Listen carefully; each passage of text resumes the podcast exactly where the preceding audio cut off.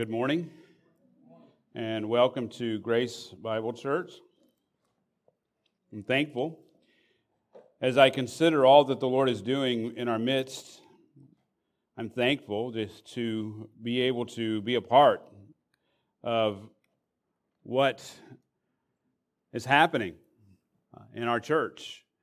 I'm excited for our upcoming move uh, as, as, as we go through this time of transition I hope that you will join me in praying for this church body. Our hope and our prayer as we as we transition, as we think ahead over the next month or two, as we transition and, and even beyond, our hope and our prayer would be that we continue to operate, if you will, or continue to uh, do church, if you want to use the, that term, according to what we call our ministry pillars. I think it's good for us to be reminded of why we exist as a church we exist as a church to exalt our Lord, to exalt God in all that we do. We want every aspect of church ministry, every aspect, whether it be uh, worship and song that we just finished up, whether it be the prayer, whether it be the scripture reading, whether it be men's ministry or women's ministry, uh, whatever it is that we are doing, we want our ministry here to have as, as its aim the true worship of the triune God, Father, the Son, and the Holy Spirit. And at Grace Bible Church, we stand with the prophet Isaiah and the angels in declaring the holiness of God.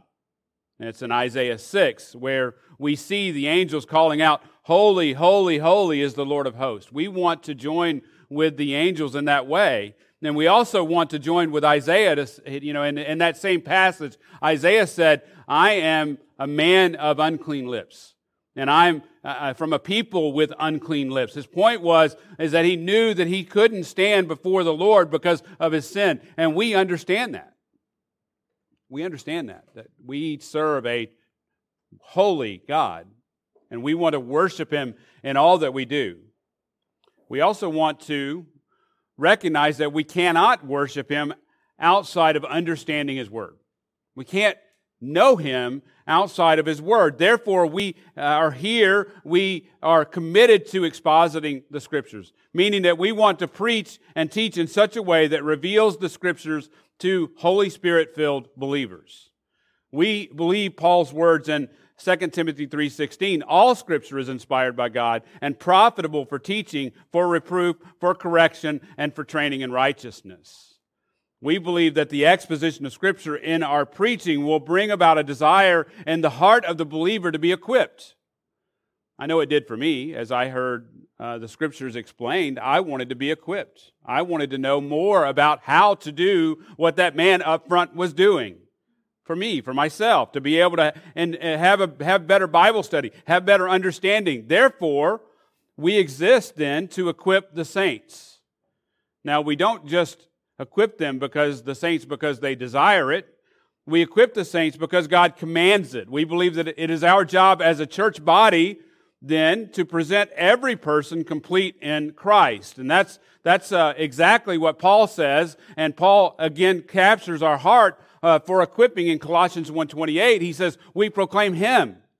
That'd be the Lord Jesus admonishing every man and teaching every man. And that actually could be uh, translated everyone. I think that's how it's translated in the ESV. Admonishing everyone and teaching everyone with all wisdom so that we may present everyone complete in Christ. Now, meaning everyone in the church.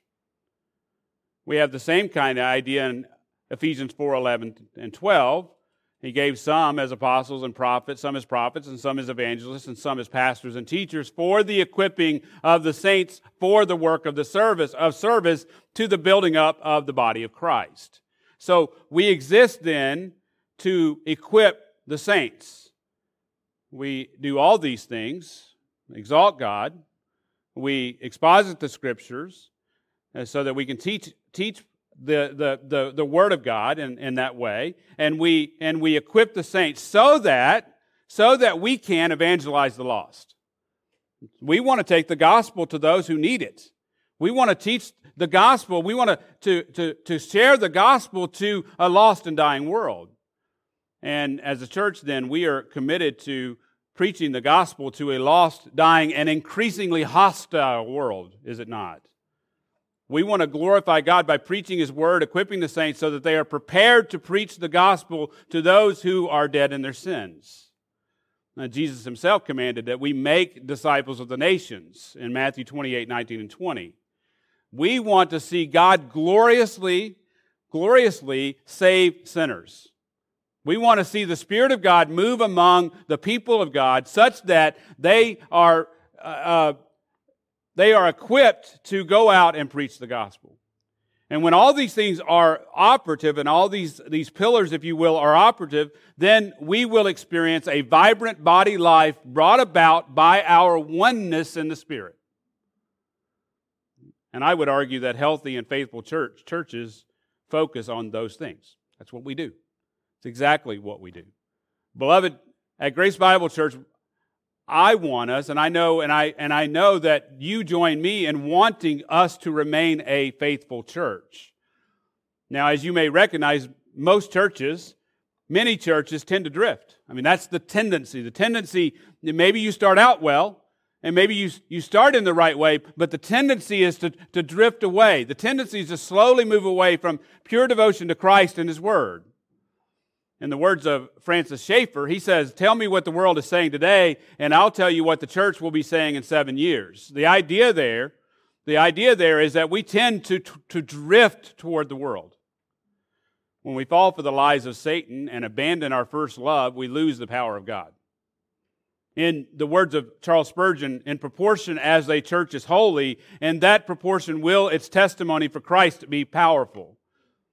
Last week we finished up from Paul's letter to Ephesus. We spent uh, two years, two plus years going through that letter. In that final sermon uh, last week, we explored what faithfulness looks like in the life of a believer, but also in the body of Christ.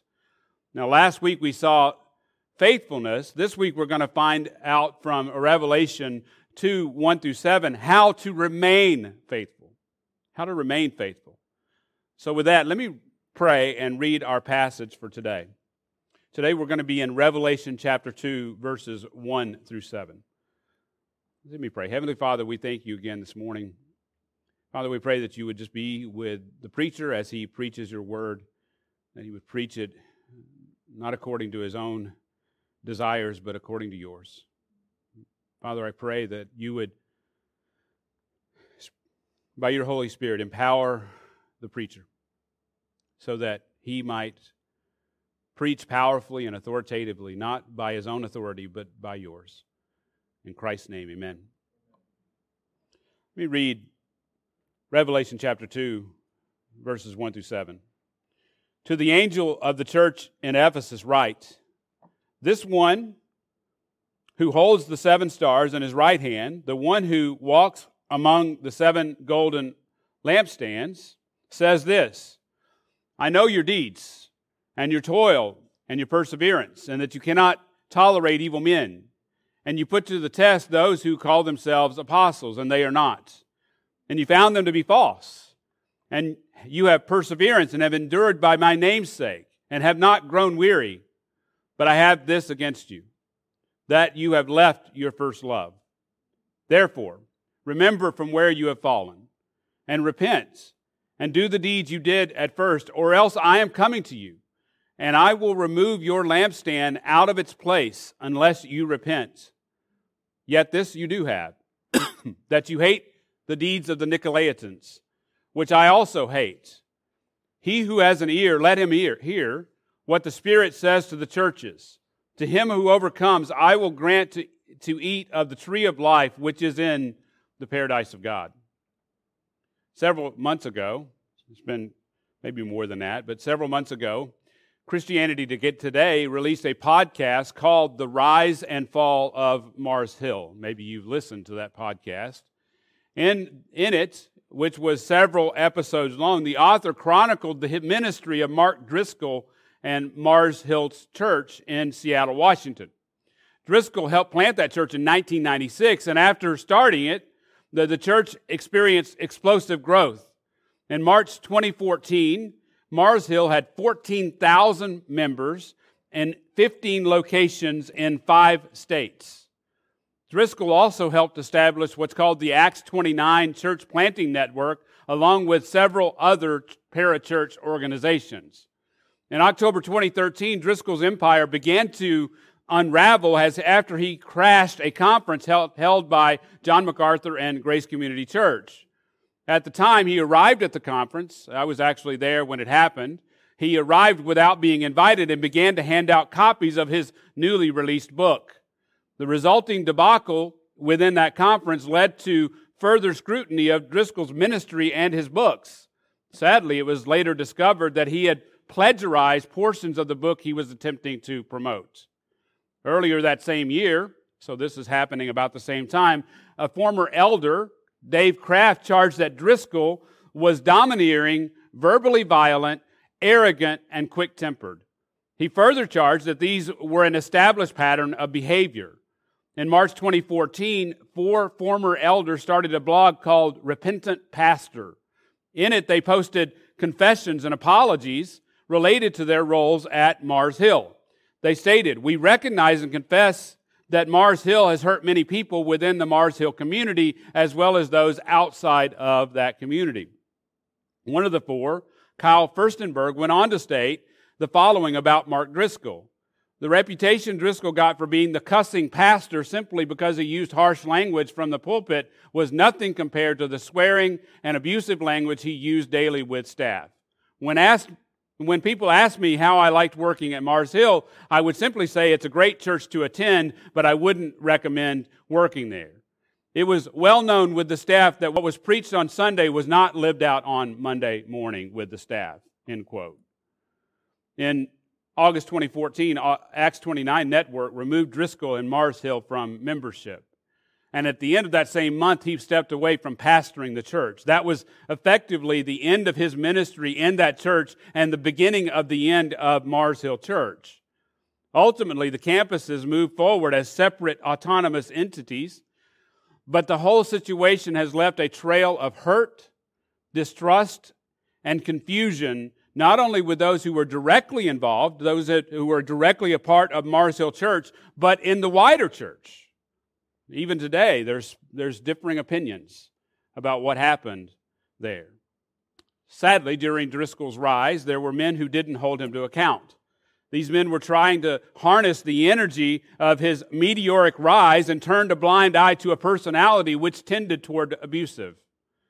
There were voices like John MacArthur who warned about the abusive patterns they were observing in Driscoll's ministry. They gave warning about this man. But those warnings were largely ignored by many in the wider church. In 2018, Mark Driscoll actually moved to Arizona and planted another church that he pastors to this day.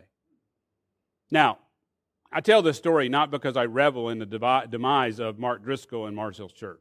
Actually, I have an opposite motivation. Trevin Wax wrote a series of blog article, articles reviewing the rise and fall of Mars Hill. And in speaking of the motivation to speak or write about these things, he quoted Spurgeon. He said this The church is not perfect, but woe to one who finds pleasure in pointing out her imperfections. End quote. Beloved, it is one thing to soberly assess the failures of a man or a church, but quite another to take pleasure in those failings. In the words of Trevin Wax, he says, Still, there's a line that's easy to cross. When you go from a sober assessment of the imperfection of God's people to finding pleasure in pointing out flaws, the location of that line won't be revealed in a podcast, but in careful examination of your heart. End quote. I don't bring up the story of Mars Hill and Mark Driscoll to take pleasure in their demise. I'm actually very saddened that so many people were hurt and are still hurt by the sinful actions at that church. I pray that Mark would be truly repentant. And I also pray that God would use that debacle for his glory and for the good of his people. Now, I tell this story of Mars Hill as a warning of how quickly men and women who are convinced they are doing God's will can fall away. Now, you may argue that Driscoll was never on the right path, and some do, and that may be a valid argument. But I insist that this is still a story of a group of people who were convinced that they were doing the work of God in ministry. And somewhere along the line, they veered into a man centered ministry that was uh, not recognizable as a New Testament church. But this shouldn't surprise us. As we read the pages of Scripture, albeit in less public ways, this has happened over and over in the nearly 2,000 year history of the church. We only have to look at the New Testament to see these patterns emerge. The, the authors wrote much of the New Testament correcting the fledgling church of their day. I'm reminded of the third verse of the hymn, The Church is One Foundation. Mid toil and tribulation and tumult of her war, she waits the consummation of peace forevermore, till with the vision glorious her longing eyes are blessed, and the great church victorious shall be the church at rest. The point is that the church is not at rest today. The church will experience toil and tribulation until her Lord returns. And those tribulations come from attacks from the outside, but they also come from attacks on the inside. Many of the attacks, again, come from within. That's what Paul said in Acts chapter 20, 29, and 30. That savage wolves would come in among you, not sparing the flock. That they would speak perverse things to draw the disciples away from them. Now, as I said earlier, we just finished our study in Ephesians. And in Ephesians 6:24, we saw last week that, that Paul ended that letter by saying, Grace be with all those who love our Lord Jesus Christ with an incorruptible love. Now, with all this in mind, I want to draw your attention to the idea of our love for Christ, our love for Jesus being incorruptible. Last week I told you this word has the idea of something that does not decay or is unending. In truth, only those who have an unending love for our Lord, in truth, those are the ones who have received grace, the grace that Paul talks about. They are the ones who have been saved by grace through faith. Now, today, with all that in mind, again, let's look at the rest of the story of the Ephesian church. And I think their story is instructive to us as we endeavor here at Grace Bible Church, as we endeavor going forward into the future, as we endeavor to remain faithful as a church. Now, before we jump into our passage, let me give you some context and background to Revelation chapter 2. Turn to, to Revelation 1 1. the Apostle John writes, The revelation of Jesus Christ, which God gave him to show his bondservants the things which must soon take place. Now, the first phrase here makes it clear that this is a revelation or the revelation of Jesus Christ given to him by the Father. Now, Jesus then was to reveal to God's servants future things which must take place. Now, look at the end of verse 1 and verse 2.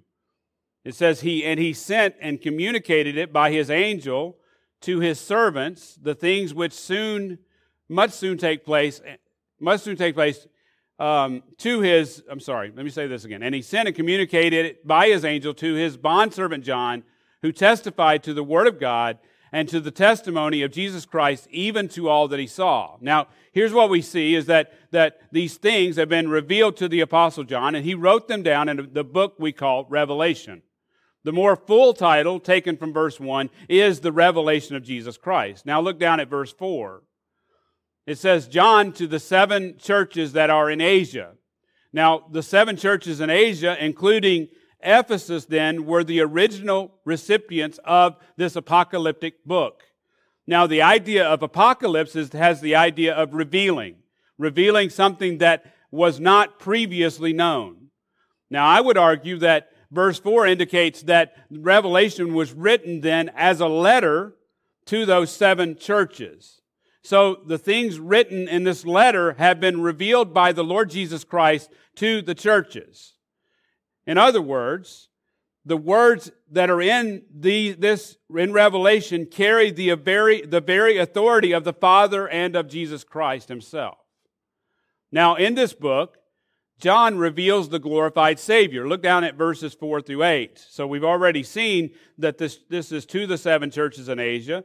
Then he says, from him, grace to you and peace, from him who is and who was, and who is to come, and from the seven spirits who are before his throne, and from Jesus Christ, the faithful witness, and the firstborn of the dead, and the ruler of the kings of the earth.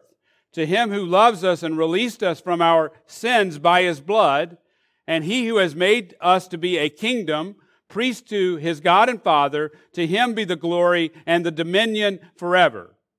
Behold, he is coming with the clouds, and every eye will see him, even those who pierced him, and all the tribes of the earth will mourn over him. So it is to be. Amen. I am the Alpha and the Omega, says the Lord God, who is and who was and who is, is to come, the Almighty. Now, according to verse 5, this is the same Jesus who shed his blood on the cross to redeem us from our sins. Now, that same Jesus has been given glory and dominion forever.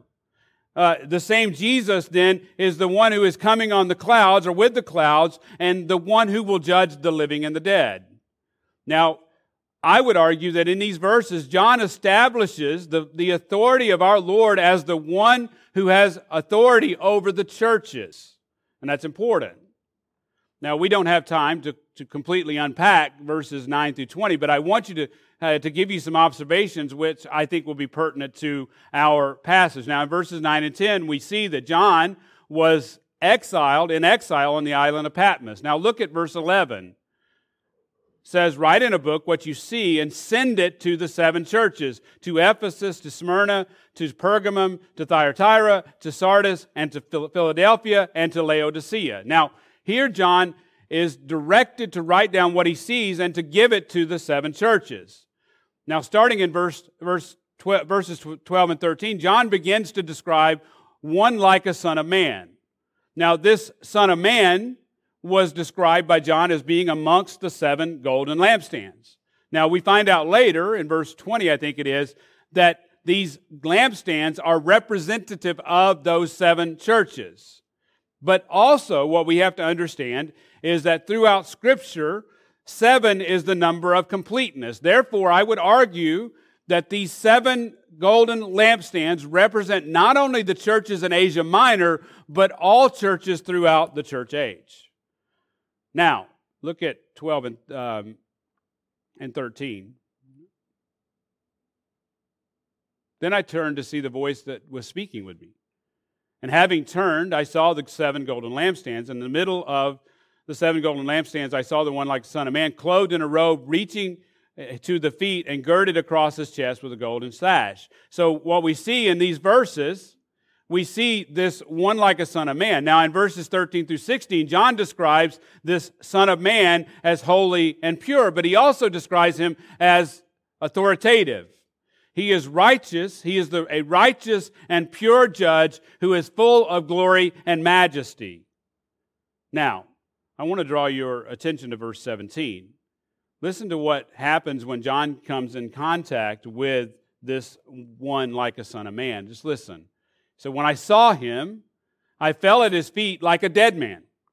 And, I, and he placed his right hand on me, saying, Do not be afraid. I am the first and the last. Now, the Son of Man, who we will identify as the Lord Jesus, presents himself to John, and John fell like a dead man.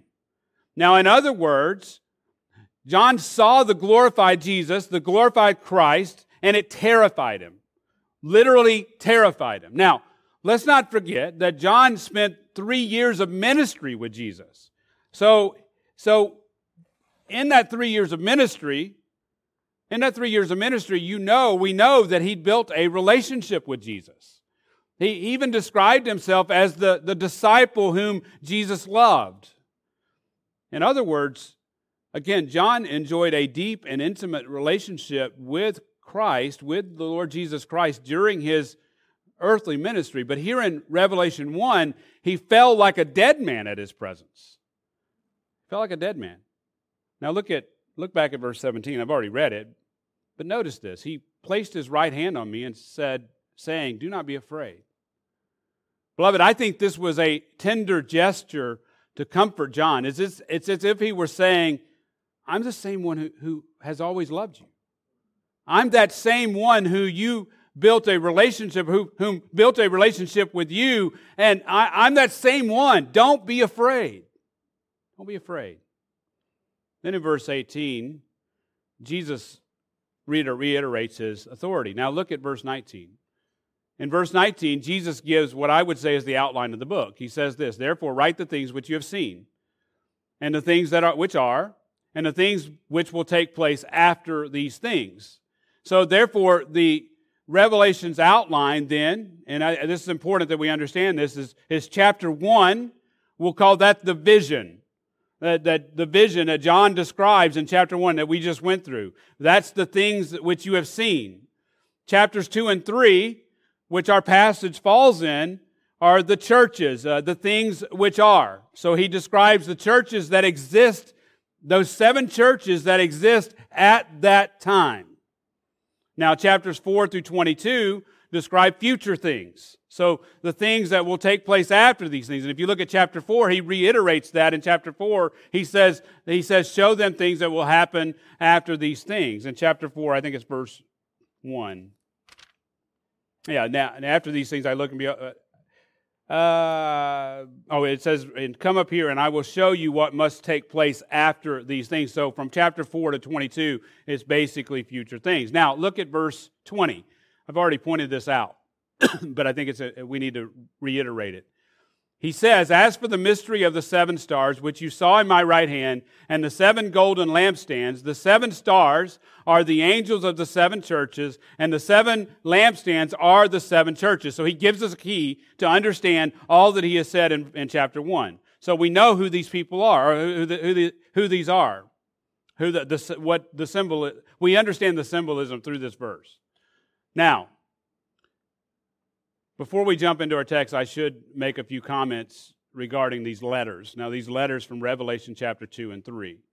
I want you to notice that each of these, that each of these letters are written to the angel of each church.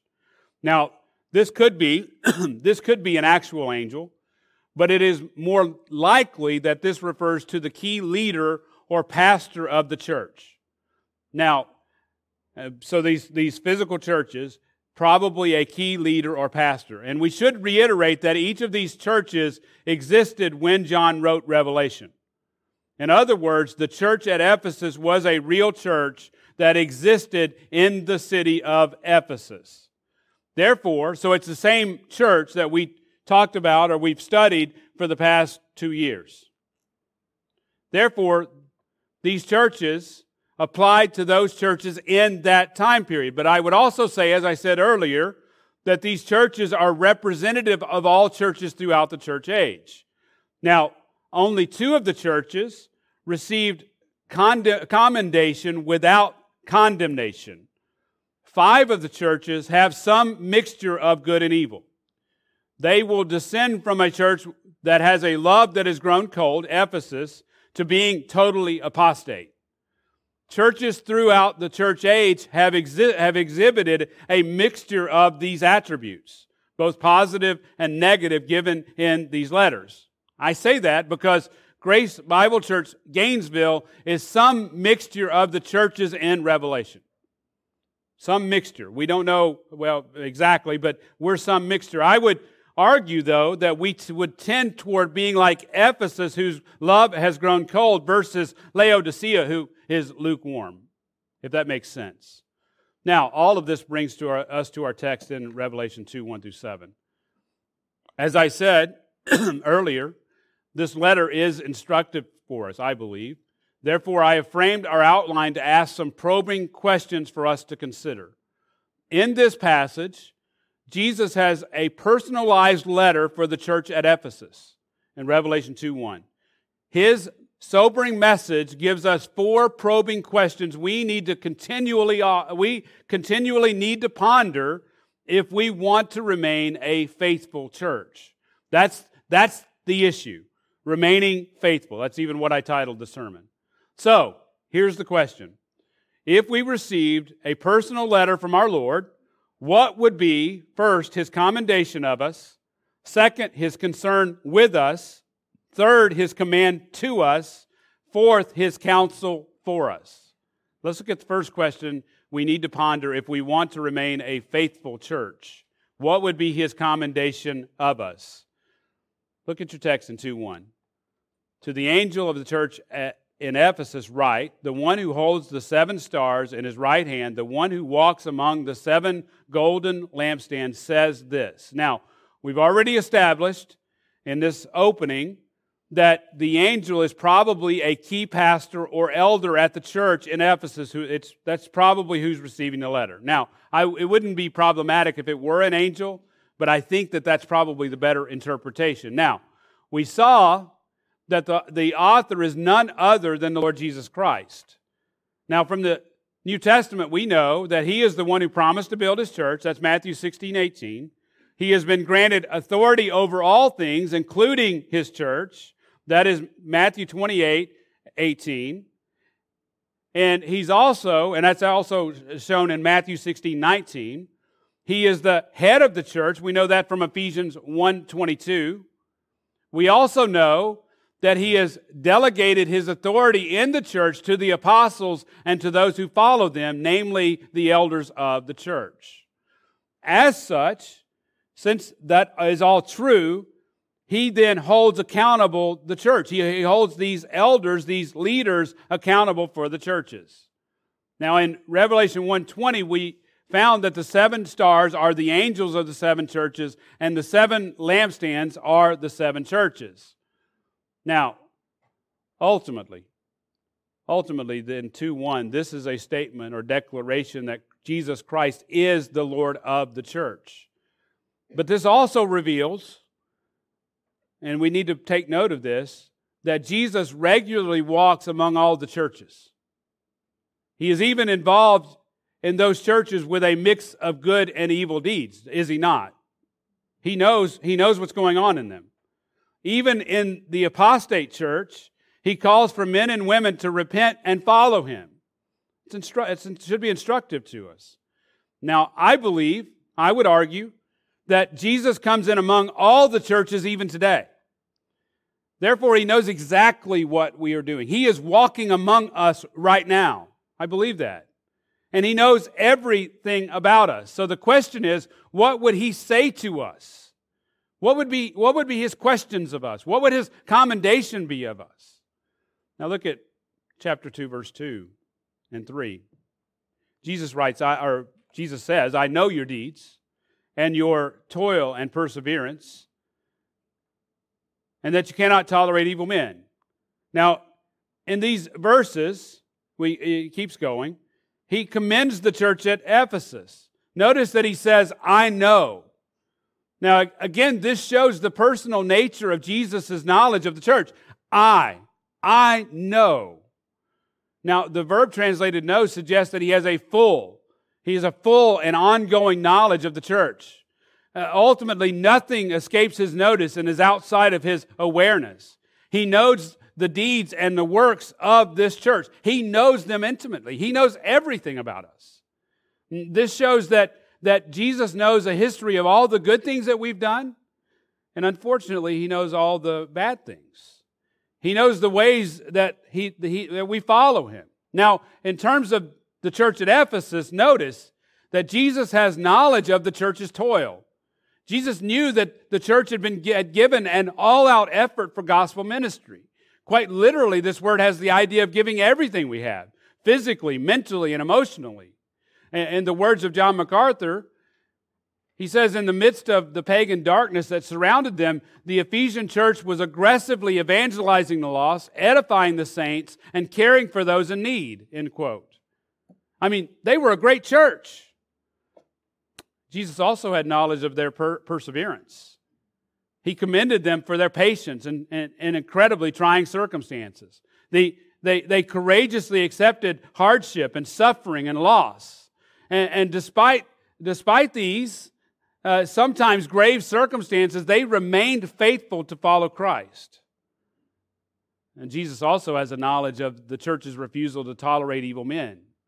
According to the, the Lord, the church acted in a way that glorified Christ. They did not tolerate sin in the camp. They did not tolerate sin in any way. They, they took seriously Paul's exhortation not to walk as the Gentiles walk. That's 417 through 20. They, they understood that they did not learn Christ in that way.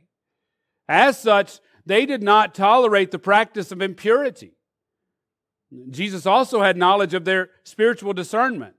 According to, to, to the Lord, this church didn't allow false teachers and wolves to roam free within the body of Christ. They, they didn't allow it.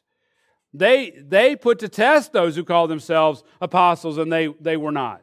They, they found them to be false. Now, the Ephesian church never forgot uh, Paul's warning in Acts 28 through 31. They diligently guarded themselves and, and the flock against savage wolves who wouldn't spare the flock. They stood against men who spoke perverse things, trying to draw away their disciples after them. They took seriously Paul's ex- exhortation to be on guard for themselves. They were alert. They were alert. Now drop down to verse 6. Jesus also commended them because they did not tolerate heresy. Look at verse 6. Yet this, I, yet this you do have. You hate the deeds of the Nicolaitans, which I also hate. Now, it's not possible to identify this specific heresy. The early church fathers link it to Nicholas, who was one of the seven men appointed to serve in Acts 6. Some say that false teachers misrepresented him by twisting his teachings either way, whether it was directly Nicholas or whether it was somebody, uh, there was people who were twisting what he was saying or what he taught, either way, the Nicolaitans were immoral and wicked. And they led people into wicked deeds. And his message to the church at Pergamum, uh, Jesus compared the teaching of Balaam to those who hold to the teaching of the Nicolaitans. He said, he described Balaam, Balaam as a man who kept teaching Balak to put a stumbling block before the sons of Israel, to eat things sacrificed to idols, and to commit acts of immorality. So he goes on to say, so you also have some who are in the same way, they in the same way hold to the teaching of the Nicolaitans. Now it seems then, that was the church at Pergamum, it seems then, whatever doctrinal error they were teaching at, at Ephesus and Pergamum, the end result was sexual immorality, which Jesus obviously hates. Ultimately, then, what we have to understand is that is a main mark of a false teacher. False teachers live to indulge their sexual desires and they are greedy. Thankfully, the church at Ephesus rejected the teaching of the Nicolaitans and they rejected those who propagated their heresy. In all, Jesus commended the church for their toil and their perseverance and their spiritual discernment and their rejection of men who taught, uh, taught heresy. That's quite a, a commendation, a list of commendations from the Lord. Now, here, here's what I ask you. This is the question. If the Lord wrote a letter to this church, what would be his commendation? Would he commend us for to- our toil in serving him and others in the body of Christ? Would he commend us for our perseverance in the face of difficult circumstances? What about our philosophy of ministry? I just gave it earlier. Uh, our ministry priorities. Would he commend us for those? Would he commend us for our love for the truth, our proclamation of his word, our, our stand against the errors of the times, for protecting against wolves who arise in our midst, uh, for our adherence to doctrine? Would he, would he commend us for those things? I, I pray that the answer is yes to all those questions. But as I said earlier, this is what we need to uh, do is we need to continue asking that question or those questions. We need to continually ask those questions to ensure that we don't veer off track in those ways. Now, let's look at the second question we need to ponder if we want to remain a faithful church. What would be his concern with us? What would be our Lord's concern with this church? Now, Jesus gave an amazing commendation to the church at Ephesus. And if he had stopped there, if he had, you know, full stop right there, period, we'd be left with believing that that was a great church, right? In many ways, it was a great church. They were many, doing many things well, as, as evidenced by what the Lord said. But look back at your text in Revelation 2 4. It says, But I have this against you, that you have left your first love. Again, in the words of John MacArthur, despite all the praiseworthy elements in the Ephesian church, the penetrating, omniscient gaze of the Lord Jesus Christ had spotted a fatal flaw. End quote. Now, you may recall from our study in Ephesians that before in, in Ephesians, Paul had commended the church for their love in, of the Lord and, and for the saints. In Ephesians 1.15, he says, having heard of the faith in the Lord Jesus which exists among you and your love for all the saints. So he had commended them for their love. In, in 317, Paul had said that they were rooted and grounded in love. And in 319, he prayed that they would know the love of Christ which surpasses all knowledge. And in 623, which we saw last week, he expressed a desire that they would possess a love for the Lord and for others that is accompanied by faith and whose source is God the Father and the Lord Jesus Christ. And in 624, he says, Grace be with all, all those who love our Lord Jesus Christ with an incorruptible love. Now, again, that could be, sp- be spoken of as an unending, unending love or a love that does not change. Now, I think it's instructive for us to understand that Paul wrote Ephesians somewhere around 60 to 62, and I would argue that Revelation was given to John somewhere around 94 to 96. Now, I said, I think I said 80, 90 on the fly last week, but, but I would actually argue that it was somewhere around 94, 96. But in any case, Revelation was written in, in you know, my, in my argument, Revelation was written at least one generation after the church at Ephesus during Paul's day. Several years and a generation had passed. That's the point. The old generation was commended for their doctrine, which, listen carefully, the old generation was commended for their doctrine, which resulted in love. Understand that. They had a right doctrine that had a right result. The new generation was commended for their doctrine, but their love had grown cold. They had lost their love for God the Father and the Lord Jesus. They had then necessarily, that necessarily led to a loss of love for one another. The church at Ephesus had become a cold, dark, and dreary place. They were intent on doctrinal purity, but they forgot that right doctrine always leads to love for God and love for others. Do y'all understand that? That if we have right doctrine, it always leads to love for God and love for others, because that is, that is the point. Now, in their state, that is in John's day, they were in danger of doing more harm than good. Ray Stedman warns if you trust yourself to walk in the light of your own conscience, uninstructed or little instructed by the Word of God, you will end up doing things that you are deeply and sincerely convinced are right, but they may be terribly hurtful and destructive within the church, end quote. That's why, beloved, it is so important to have right doctrine, but have a right understanding of that doctrine that leads to love for God and love for, neighbor. The church understood cold doctrine, but they had forgotten God's heart in the process. Of the seven churches of Revelation, I would argue that Grace Bible Church has the most in common with the church at Ephesus and the church at Philadelphia. The church, that church, Philadelphia, had been was described as a faithful church. And I truly believe that Grace Bible Church strives to be a faithful church. And I, I'm convinced that we are a faithful church. But anytime, and get this clearly, anytime there is a zeal for doctrinal purity, there is a, a tendency to abandon love. And again, I'm not saying that we shouldn't be doctrinally pure because I would argue that doctrinal purity leads to true love, leads to love for God and love for neighbor. We can, beloved, we can strive to be faithful and maintain God's word without losing our love for the Lord. Just listen to Jesus' commendation for the church at Philadelphia. Again, I would say of the, two, of the, of the seven churches, uh, we, we have the most in common with the church at Ephesus and the church at Philadelphia. Listen to what he said uh, to the church at, at Philadelphia. He says, You have kept my word and have not denied my, my name. So, this church, this faithful church at Philadelphia, had kept his word. Well, guess what? That's the, the teaching of the word is our doctrine, right? So when we keep the word, when we keep the word, I mean, we can, we, we need to keep his word, which leads to love for, for, for God and others. Now, the question is, what would be Jesus' concern for us? If he were to write a letter right now, what would he say?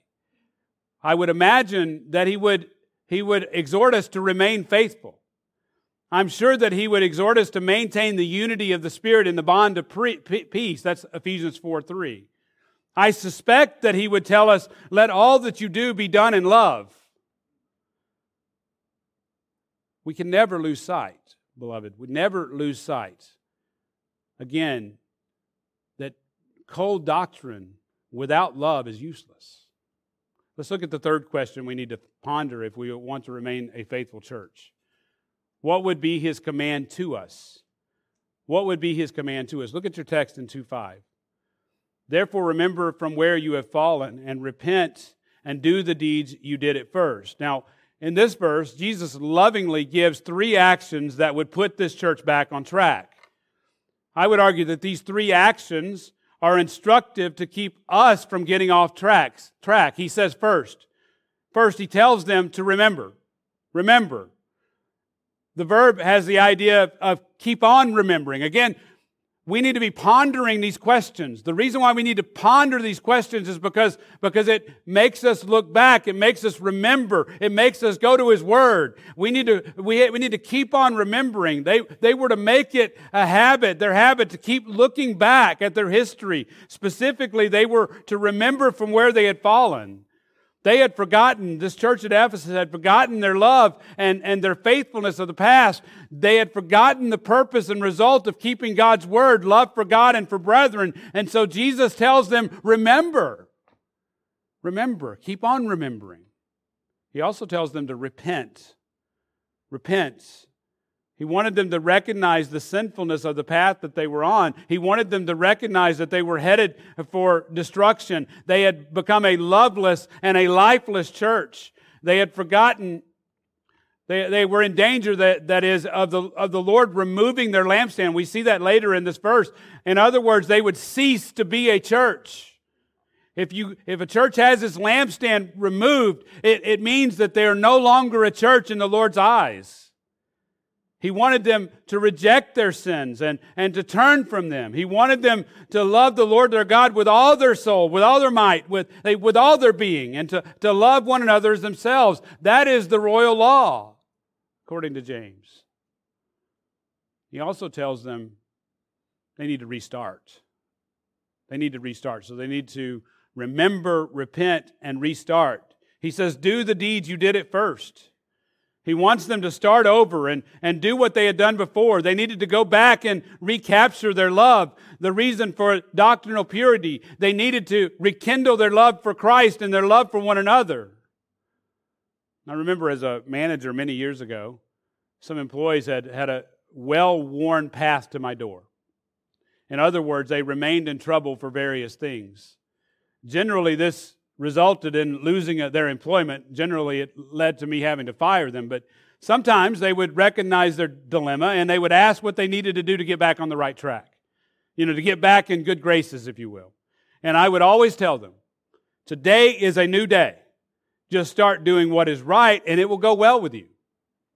That's how it is. That's, that's it. That's the answer. I, I, I always hoped when I told them that, that they would actually turn it around. But as this church, when this church received this letter from Jesus, it was a new day. He wanted them to remember, he wanted them to repent, and he wanted them to restart. He, he was giving them that opportunity. And I think this is a good place to start as we consider what his command to us would be. We constantly need to remember the reasons we exist. I believe this is captured in our pillars that I gave earlier. We need to be willing to recognize our missed steps and repent and turn from them. We, we are apt, we have to recognize we're apt to make mistakes. We're apt to make missteps. But if we constantly change where we have gone wrong, we will get a fresh start and we will remain faithful. Let's look at the fourth question we need to ponder if we want to remain a faithful church. What would his counsel for us be? Or what would be his counsel for us? Look at your text in Revelation 2 7. he writes, He who has an ear, let him hear what the Spirit says to the churches. Church, we must take heed of Jesus' message to the churches. We must also take heed of what the Spirit says to the churches. Every church in the church age should, is, is responsible to take heed of Jesus' message to each of these churches. They serve as, as a warning, if you will. But I would also add that we need to, to take heed of inspired Scripture, the Old Testament and the New Testament. Paul writes in 2 Timothy 3:16, all scripture is inspired by God and profitable for teaching, for reproof, for correction, for training in righteousness. 2 Peter 1:21 says that men moved by the Holy Spirit spoke from God. At Revelation 2 7. He says, To him who overcomes.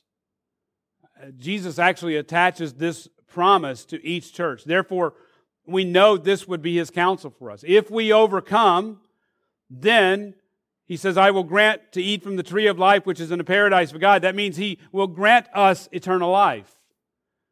Now, I believe there's great hope here.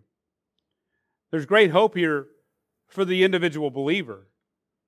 I would counsel all of you. Let me just let me just say this carefully. I would counsel all of you to remain as as you can remain in solid Bible teaching churches that love God and one another. I would counsel that. If you leave here, and, and we know that this is sort of a, people come and go. As you as you come, as you go, I would counsel to remain in a Bible teaching church. But sometimes we have to recognize that that's not possible. Sometimes we end up in difficult circumstances. Many times, even in solid churches, we can look around and be grieved by those who are, in, are influenced by the world and have fallen for worldly thinking. But this is a this is a wonderful promise I think we can take hold of. True Christians are overcomers. True Christians will overcome the world. John says, Apostle John says in 1 John 5 4, 5, 4 and 5, he says, For whatever is born of God overcomes the world. And this is the victory that has overcome the world, our faith. Who is the one who overcomes the world but he who believes that Jesus is the Son of God? Church, I think we can find great solace in that truth. All, all believers, all true believers, all those who have believed in the Lord Jesus Christ and believed in John's word that he is the Son of God will overcome the world by God's grace through faith. By the power of the Spirit that works in us, we overcome the power of Paul says in Romans 8:37, yet in all these things we are more than conquerors through him who loved us. Now look back at your text in Revelation 2 7. And we've already seen this. I will grant to, he, to him who overcomes, I will grant to eat of the tree of life which is in the paradise of God. Put simply, he promised eternal life to those who, by his grace through faith, he, he has promised that by, that by, by his grace by his grace through faith that they will persevere and overcome he has promised eternal life to those i'm reminded of james 1.12 james writes blessed is a man who perseveres under trial for once he has been approved he will receive the crown of life which the lord has promised to those who love him now if you're a member here at grace bible church i'm i'm assuming that you want us to remain a faithful church, to be a faithful church, and to remain a faithful church. I, I, love, I love the words of Charles Spurgeon. Oh, to have a church with the deep godliness of people who know the, the Lord in their very hearts and will seek to follow the Lamb wherever he goes. End quote. I want to be a church, part of a church that that can be said of.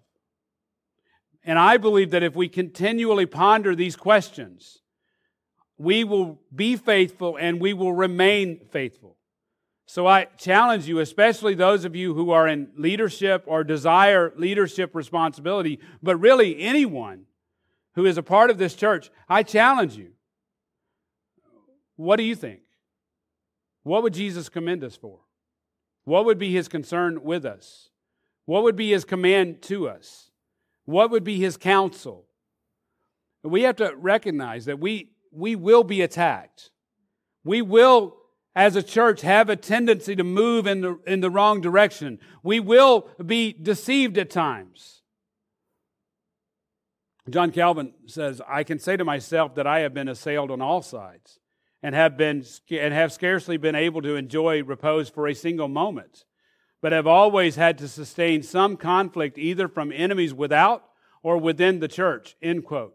And I think if, if you asked church, if you asked those who are in the church over the years, they would give a similar testimony. So as we faced these, as we face these attacks, and consider these questions, I urge you. Here's what I want to, I want to end with, end, end with here. Make these things a matter of prayer. Ask God for spiritual discernment. Ask Him for direction. Ask Him for clarity.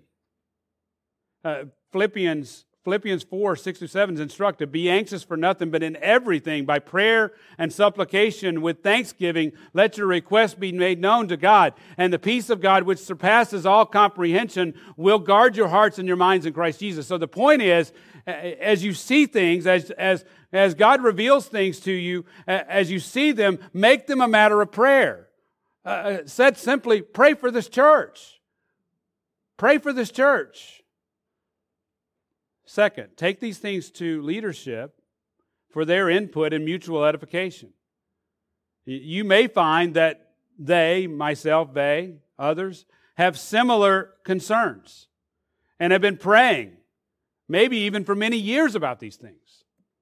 You may find that those dangers that you're seeing haven't been recognized and they are thankful for your discernment. But again, we need to do this for the building up of the body. Third, refrain from gossiping about these things. We have to recognize how easy it is for, to, for us to slip into gossip. As we see things that are not quite right, or we think are not quite right, we, we think we see something, and then we go and we talk to somebody. Hey, what do you think about this? Be careful. Be careful. Very careful. Ephesians 1:29 gives us a great test for gossip. Let no unwholesome word proceed from your mouth, but only such a word as is good for edification according to the need of the moment, so that you will give grace to those who hear. So when you see something, think of it in terms of as you describe, as you think about it, as you talk about it, you need to be thinking in terms of edification according to the need. We need to ask ourselves whether our words are edifying or for building up, or whether they're meant to hurt and tear others down. Let me close on a very different, very different note. I'm, you know, sermons are interesting. This was a sermon, obviously, for believers. I'm preaching to believers. I'm preaching to those who are committed to the church. I'm those who who love the church. But I'm compelled to urge those here who have not turned to Jesus in saving faith. I'm compelled to understand that there are people here who don't know the Lord. That they have not, they have not turned to Him. Don't wait. Don't wait. Today is the day of salvation. Today is the day of salvation. I told a, a young man yesterday, or I may have been the day before, we're not promised tomorrow. We're not promised tomorrow. Unless the Lord returns in our lifetime, and that's very possible. The writer of Hebrews warns in Hebrews 9:27, we all face death and judgment. He says, Inasmuch as it is appointed for men to die once, and after this comes judgment. I just want to urge those who have not turned to Christ. If you are not in Christ, you face the terrifying prospect of standing before Him on the basis of your own righteousness. In the words of Paul, for all have sinned and fall short of the glory of God. That is true for everyone here. And unless and unless you're in Christ, unless you have turned to him in saving faith, you face terrifying judgment. The writer of Hebrews says it this way it is a terrifying thing to fall into the hands of a living God, of the living God. So, if you have not turned to Him, if you're here today and you don't know Him, I beg you today, on behalf of God, come to Jesus, where you will find rest for your weary souls. He shed His blood on the cross. He suffered the wrath of the Father that you wouldn't have to. He calls for you to believe. He calls for you to believe, to turn from your sin and believe and put your faith in Him. Heavenly Father, we thank you today. I pray for our church. I pray as we consider these questions, Father, that we would continually do so, that we would continually ask the questions so that we might not get off track. Father, we see so many examples. I gave an example earlier of this church in Washington. Lord, we see other examples. Even today, men who seemed faithful are falling away at, a, at what seems to be alarming rates, but you're not alarmed. You know, you already know the heart of men. Lord, we pray, even now, Lord, we trust in you alone. May we always trust in you alone. May we be a church that, yes, is doctrinally pure, that loves right doctrine. May we be a church that could be commended for our love for the truth, for our proclamation of the word, like the church at Philadelphia. But may we never lose our first love. May we never lose our love for you and our love for others. In Christ's name.